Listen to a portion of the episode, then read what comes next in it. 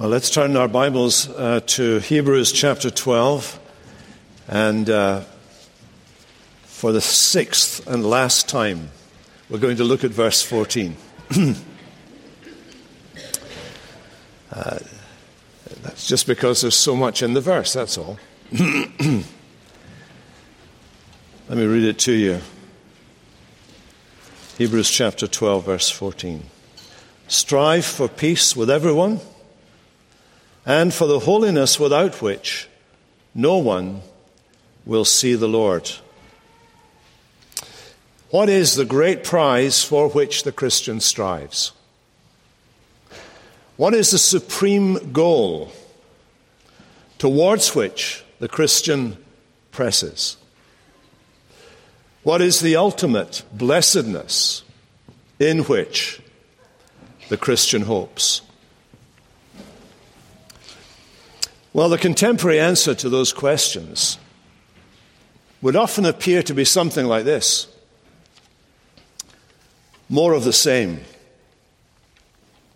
More of the same, maybe a bit better, of course. or way better. Much better.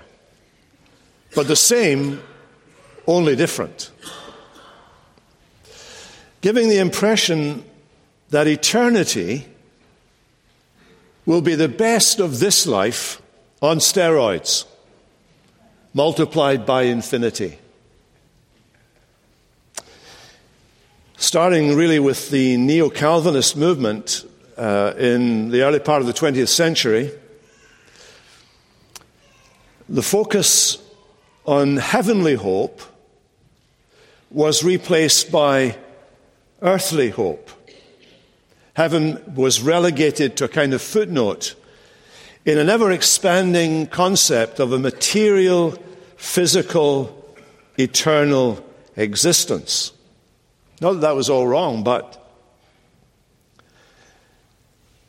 Christian hope increasingly became focused on the resurrected body, the renewed earth, and the shalom of the city. To be frank, a lot of what's written about hope these days has more to do with modernity than it has with Christianity. It offers people a hope that is little more than a Christianized form of materialism. And absent from a lot of the accounts of Christian hope today are key elements of biblical language about hope. The words spiritual and heavenly and the divine are excluded.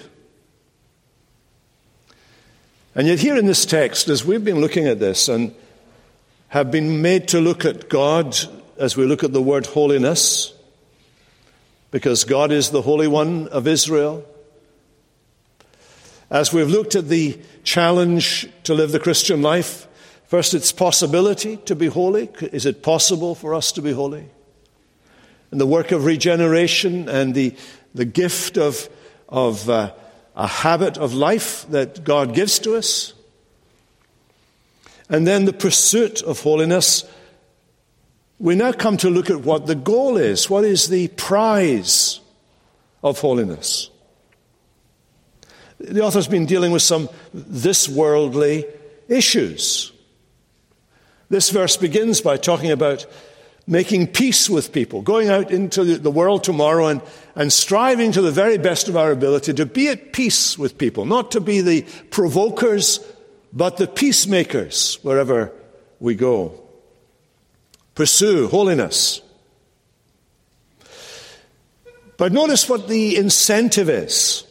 What is the prize, the goal, the ultimate blessedness that we are to seek?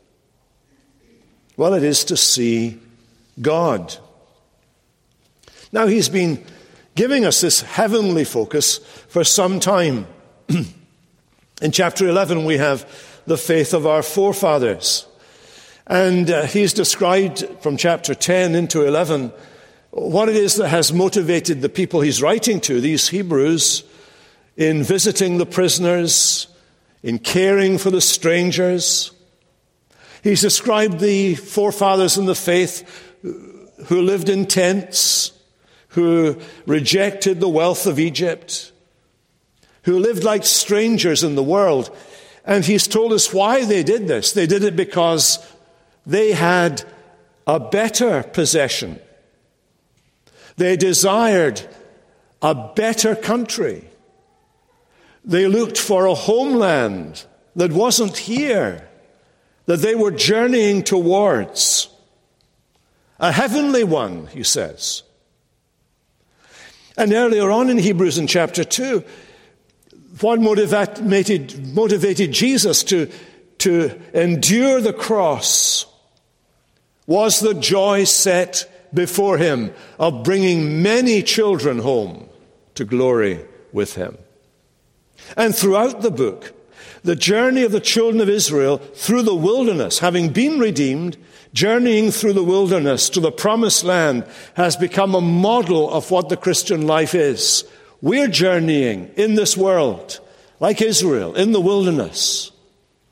And we're moving, as it were, towards that better country, that better land, that promised land, that heavenly land.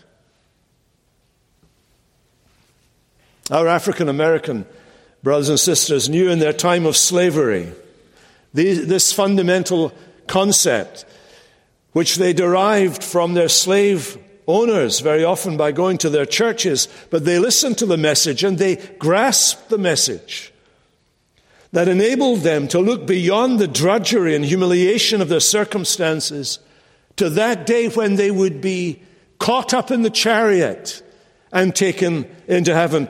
That day when they would cross over the Jordan into the promised land. That day when they would walk all over God's heaven. Theirs was a true insight into Christian hope. But what do we think of? What are we to think about then when we think of our Christian hope? And the answer of the scripture is that while there will be a new heaven and a new earth, and while we will have resurrected bodies, no question about those things, the object of our hope that is not teased out in the Bible is what's going to happen on that earth and what we're going to do with our bodies. What is the object of hope that is presented in Scripture? It is this it is a God centered. It is to be our understanding and our longing for God. And that is precisely what our verse points us towards the Visio Dei, the beatific vision, seeing God. Uh, I've recommended in the bulletin and on the website Michael Allen's beautifully written book. And in one of his chapters, he entitles the chapter, In the End, God. In the end, God. That is the Christian hope. It is God.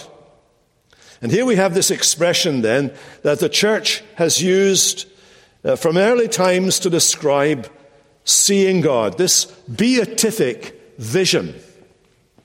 And the idea of the beatific vision comes, of course, from the Beatitudes. When Jesus, in those Beatitudes, is describing the blessedness, not the happiness, but the blessedness of life in God, with God, and for God. In all the Latin commentaries, for example, uh, there is a very clear distinction made between happiness and blessedness. Various English words used to, to, to translate what, what that word blessed is uh, means this beatific, this beatitude that Jesus holds out for his people. He's not offering them happiness. Happiness or felicity is something random, something that is produced by happen chance, by, by the, the good, good circumstances in your life that cause you to be happy. Beatitude is the condition of God. It is the eternal blessedness of God in Himself within the Trinity. That happy place where God is in Himself. It is a God happy place. Quite different from our happiness. It is not caused by things going well or things being perfect, but in God it is His state of being. He is the blessed God. And when you come to Christ, when you are one of Christ's, you share in the blessedness that is in God Himself. That is our great Christian hope. And in that blessedness, the blessedness of the redeemed, Jesus says, Blessed are the pure in heart, for they shall see God. They shall see God.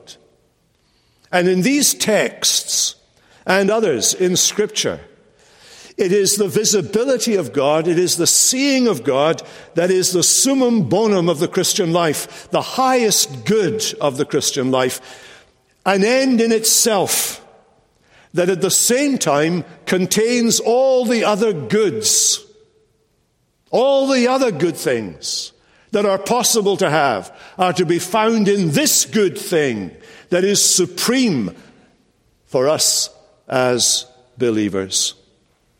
It involves a spiritual communion with God through Jesus Christ by the Spirit that is heightened and extended ultimately as it brings at the end of the story, brings heaven and earth together. So it's an earthly heaven and a heavenly earth in the new heavens and the new earth.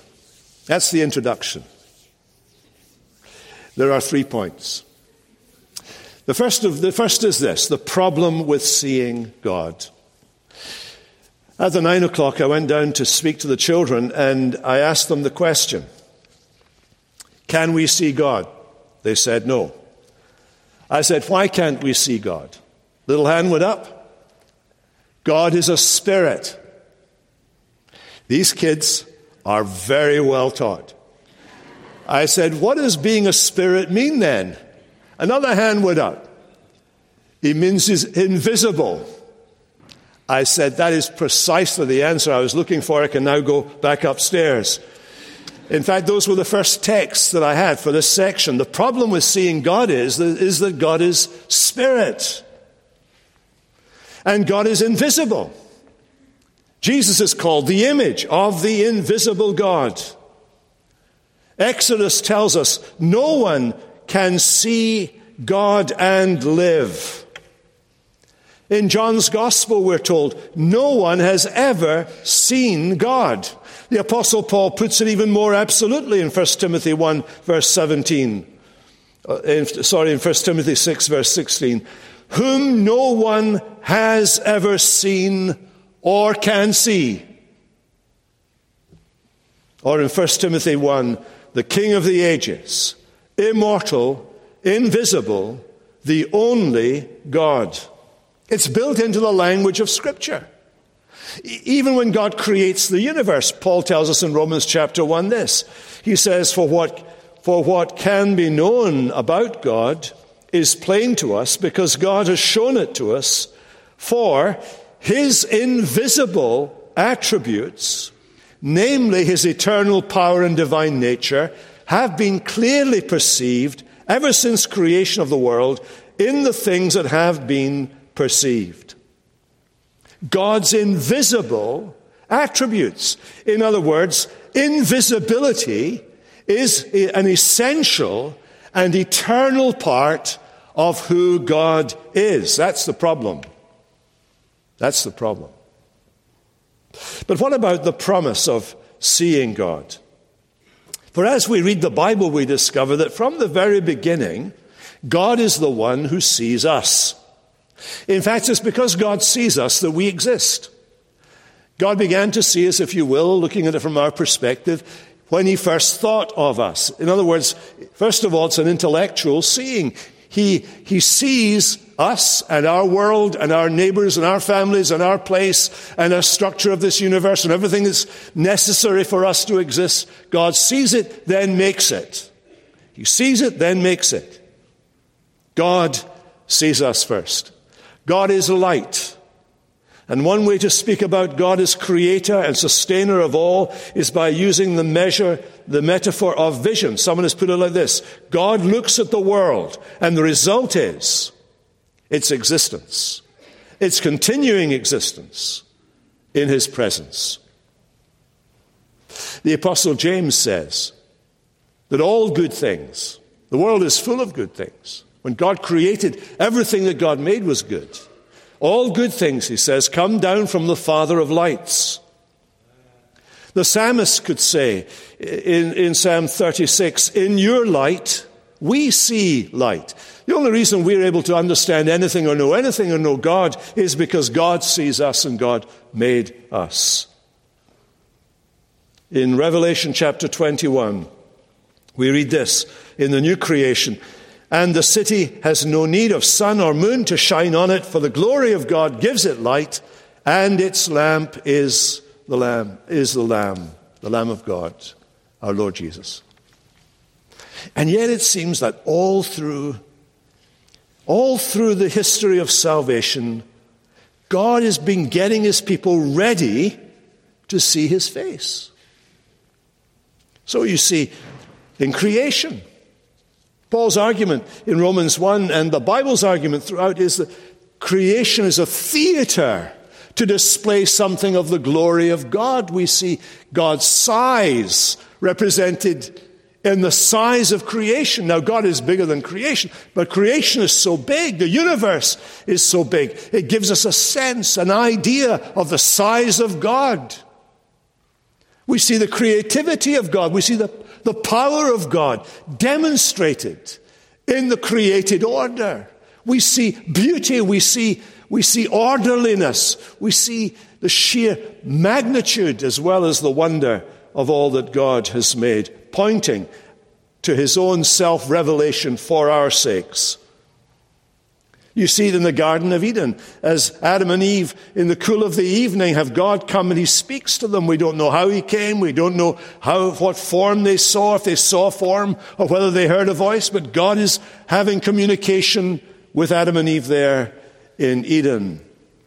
We see it in Moses when he sees the burning bush and the angel of the Lord appears to him and he hears God speaking to him from out the burning bush and addressing him, and he is overwhelmed with a sense of the holiness of God uh, as he wants to hide himself from God lest he see his face.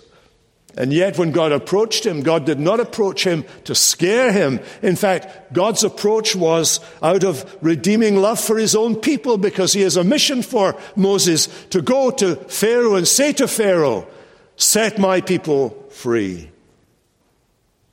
And when Moses led the children of Israel out of Egypt, when he led them on the journey through the desert to the promised land, God goes before them, this time in a pillar of, of uh, cloud and, and fire.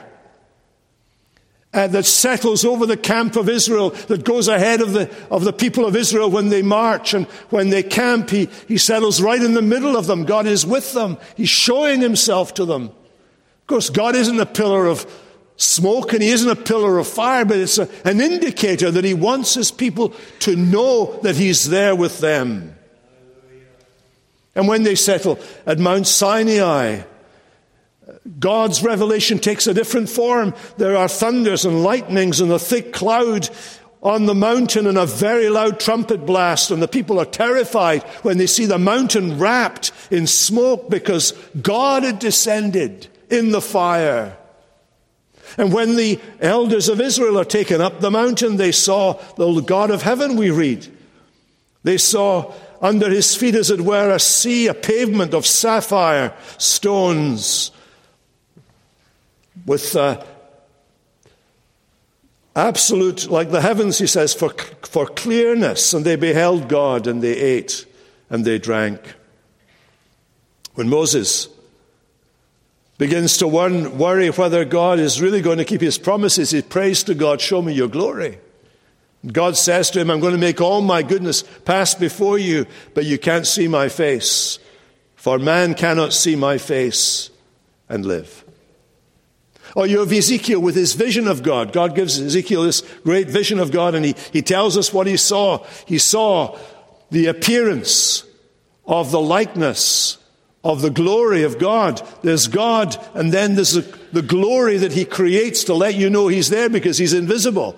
He creates glory to, to, to identify Himself. And then there's a likeness of the glory. And then there's the appearance of the likeness of the glory. And then there's Ezekiel. God is at fourth remove, but He's revealing Himself to Ezekiel.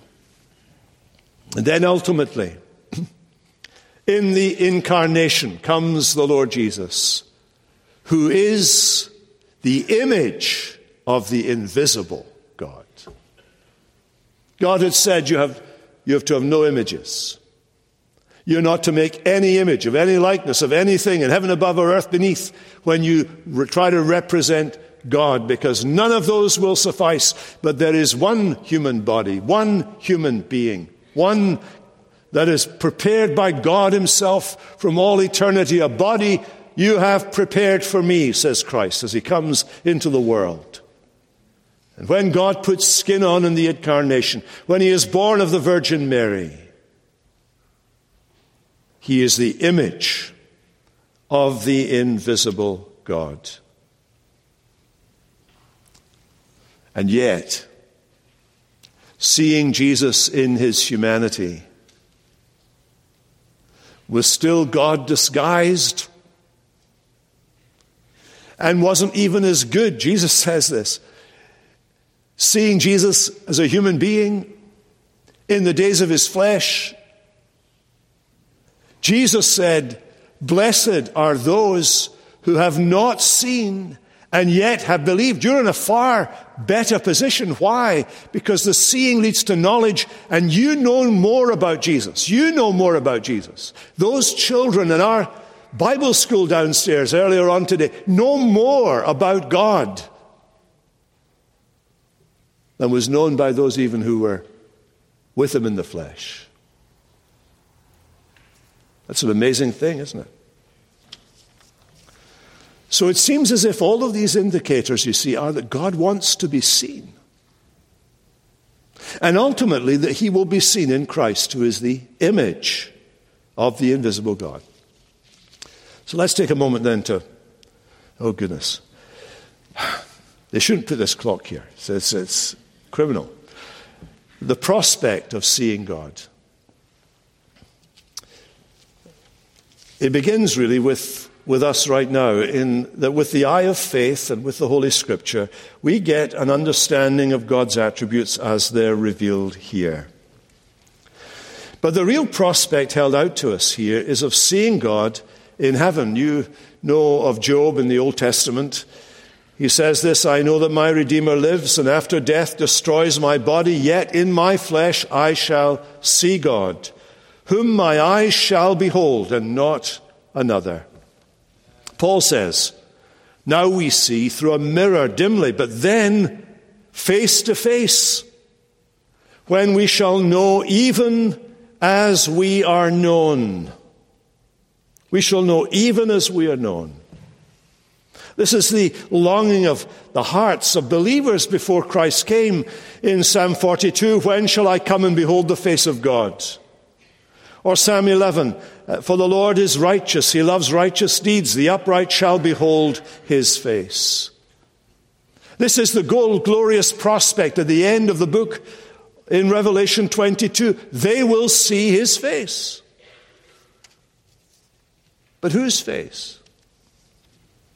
The face of God. But God doesn't have a face, he's invisible. The Apostle Paul helps us here. 2 Corinthians chapter 4. God has shone in our hearts to give us the light of the knowledge of the glory of God in the face of Jesus Christ. Even when he was on earth, when people saw him, they could see something of the Son of God in the actions that he did when he did divine deeds humanly. But ultimately, who do we see when we see Jesus in glory? And the answer is we see the triune God. When we see Jesus in glory, we will see the triune God. Jesus, in John chapter 14, has this great conversation with his disciples. He uses the divine name, I am. I am the way, the truth, the life. No one comes to the Father except through me. We, we think about that evangelistically very often. We preach evangelistic sermons saying Jesus is the way to God, which is absolutely right. But Jesus is saying something more then. His disciples knew that because they start asking about the Father. You're saying the Father is the destination. You're saying that what we've been saved for is that we might see the Father. How can we see the Father? Jesus says to them, If you'd known me, you would have known my Father also. From now on, you know him and have seen him. Whoever has seen me, he goes on to say, has seen the Father. I am in the Father, the Father is in me. When you see Jesus, you see the Father. The Father doesn't have a body, the Spirit doesn't have a body, but when you see Jesus, you see the Father and the Spirit because the triune God is not made up of parts, not made up of bits, not made up of people. You can't have the Son without the Father and the Spirit. When you see Christ glorified, you see, you will see the triune God. He is the image, the only image of the invisible God.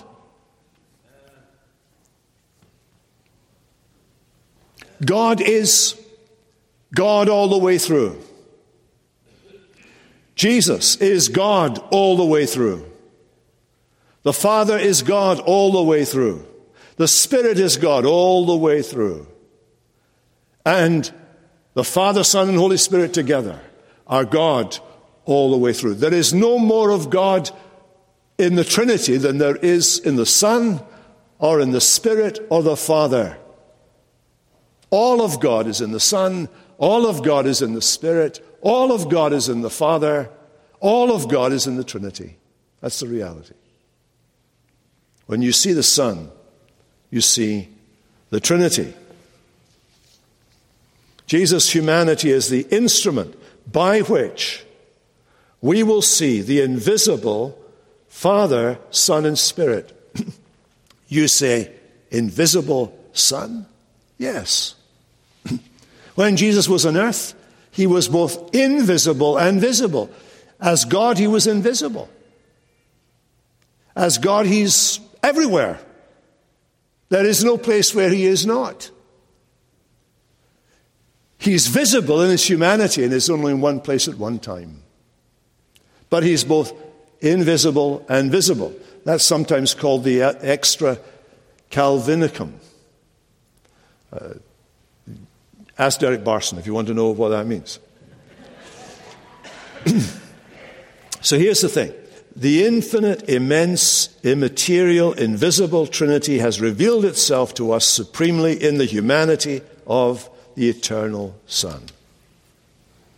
And the beatific vision is to see in the, the humanity of Jesus the divinity of God. And I have no idea what that will look like. It will not be an ocular experience. Thomas Aquinas uh, wisely talks about it as an intellectual experience. The, the, reason he does that is that he's bringing together a, a, clear thread that you may have already noticed, in that very often when we, t- we, we hear, read about seeing God, we also read about knowing God. That the knowing God comes upon the seeing of God. There is this knowledge aspect. To see Him will be to know Him. We will know even also as we are known. Our knowledge will be filled up to the brim. We will see Him as He is. John Owen puts it like this Our vision will be immediate, direct, intuitive, and therefore it will be steady, even, and const- constant. We will see the divinity of God in the glorified humanity of Jesus. That's what he prayed for.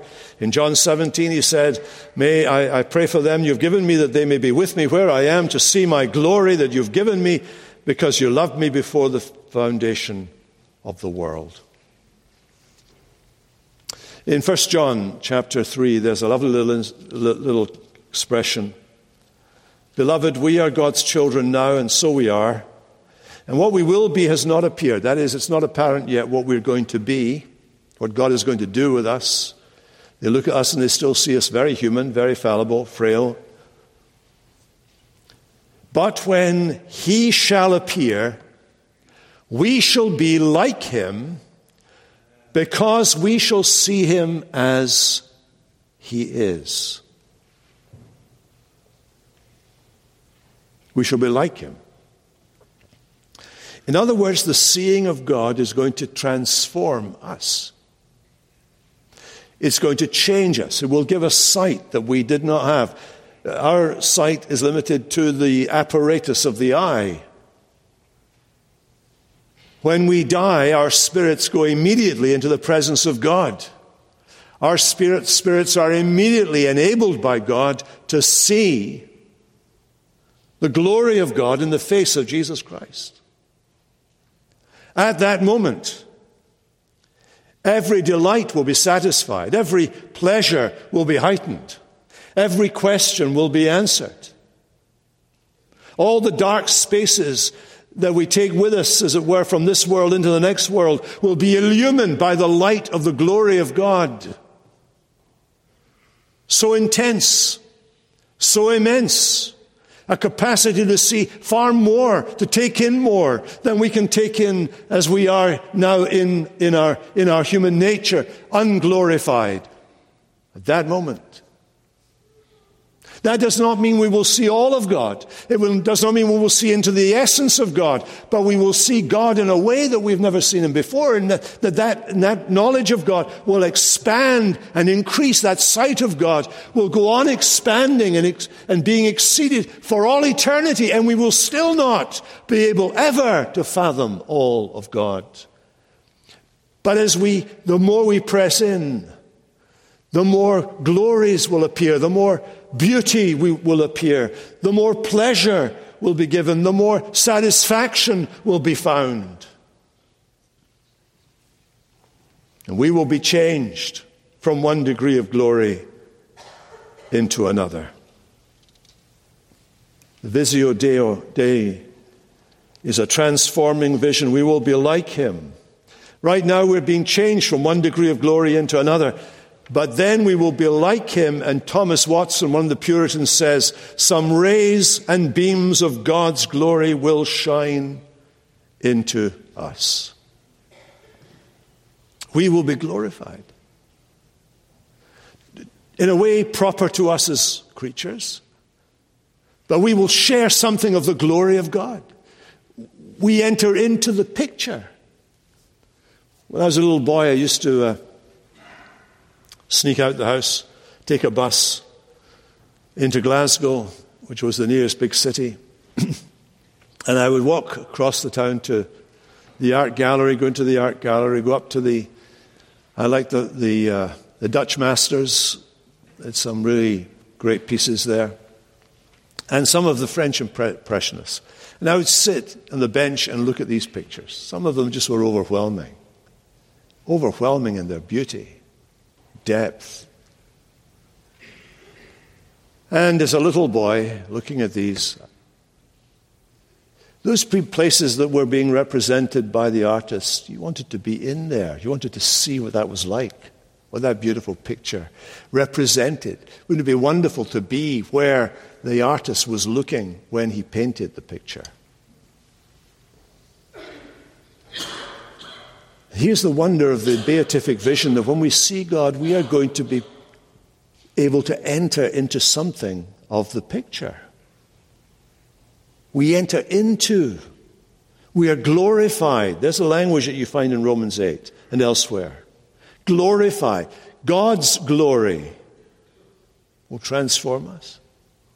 We will, here's a word that's a risky one to use. We will be deified, Godded. Oh, in a measure suitable for creatures, not God absolutely, but something of God will be given to us. Eternal life is the life of God. The glory of God is the glory of God, and yet we're to be glorified. We're to be given eternal life. We get to be in the picture.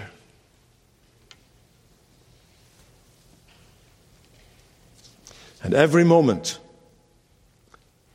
fresh delights will overtake us. We shall see God so as to love him. And so to love him as to be filled with him. And we shall not only just behold his beauty, that beauty, we shall enter into that beauty, Thomas Watson says. Enter into the joy of your Lord. In your light, we shall see light. At your right hand are pleasures forevermore. The sight of God will be infinitely refreshing, appealing, nourishing, ravishing, satisfying, fulfilling, transforming immediately. And that's our destiny. Words cannot express it. We falter at language to describe what it is like, but to see God seems to be in the Bible the best promise that you could ever be given. I mean, living in a new earth with new bodies and all the rest of it, that sounds great, but let me tell you this that is eclipsed by a billion suns in splendor to the first sight of God in Christ, in glory. And that's the goal. That's the prize. That's the destination. And in that first moment, in that first sight, every tear wiped away, every doubt cleared up, every question answered every sigh dismissed, all pain eliminated, death over, life, life, life, light, light, light, pleasure. Forevermore. We shall know even also as we are known, face to face, with Christ my Savior, face to face. What shall it be when, with rapture, we behold him? Jesus Christ, who died for me. Hmm. Let's pray. We pray that you would, in your mercy, open our eyes a little bit more today by your word, that we might see just a bit more deeply in your word what our hope is the hope of glory, the hope of seeing the invisible. And may that, Lord, help us this week to see beyond the things that happen, the things on our TV screens, the sights that dazzle, the sights that break our hearts, and that we would reserve our minds for those things that we shall one day see and see for eternity. We pray in Jesus' strong name. Amen.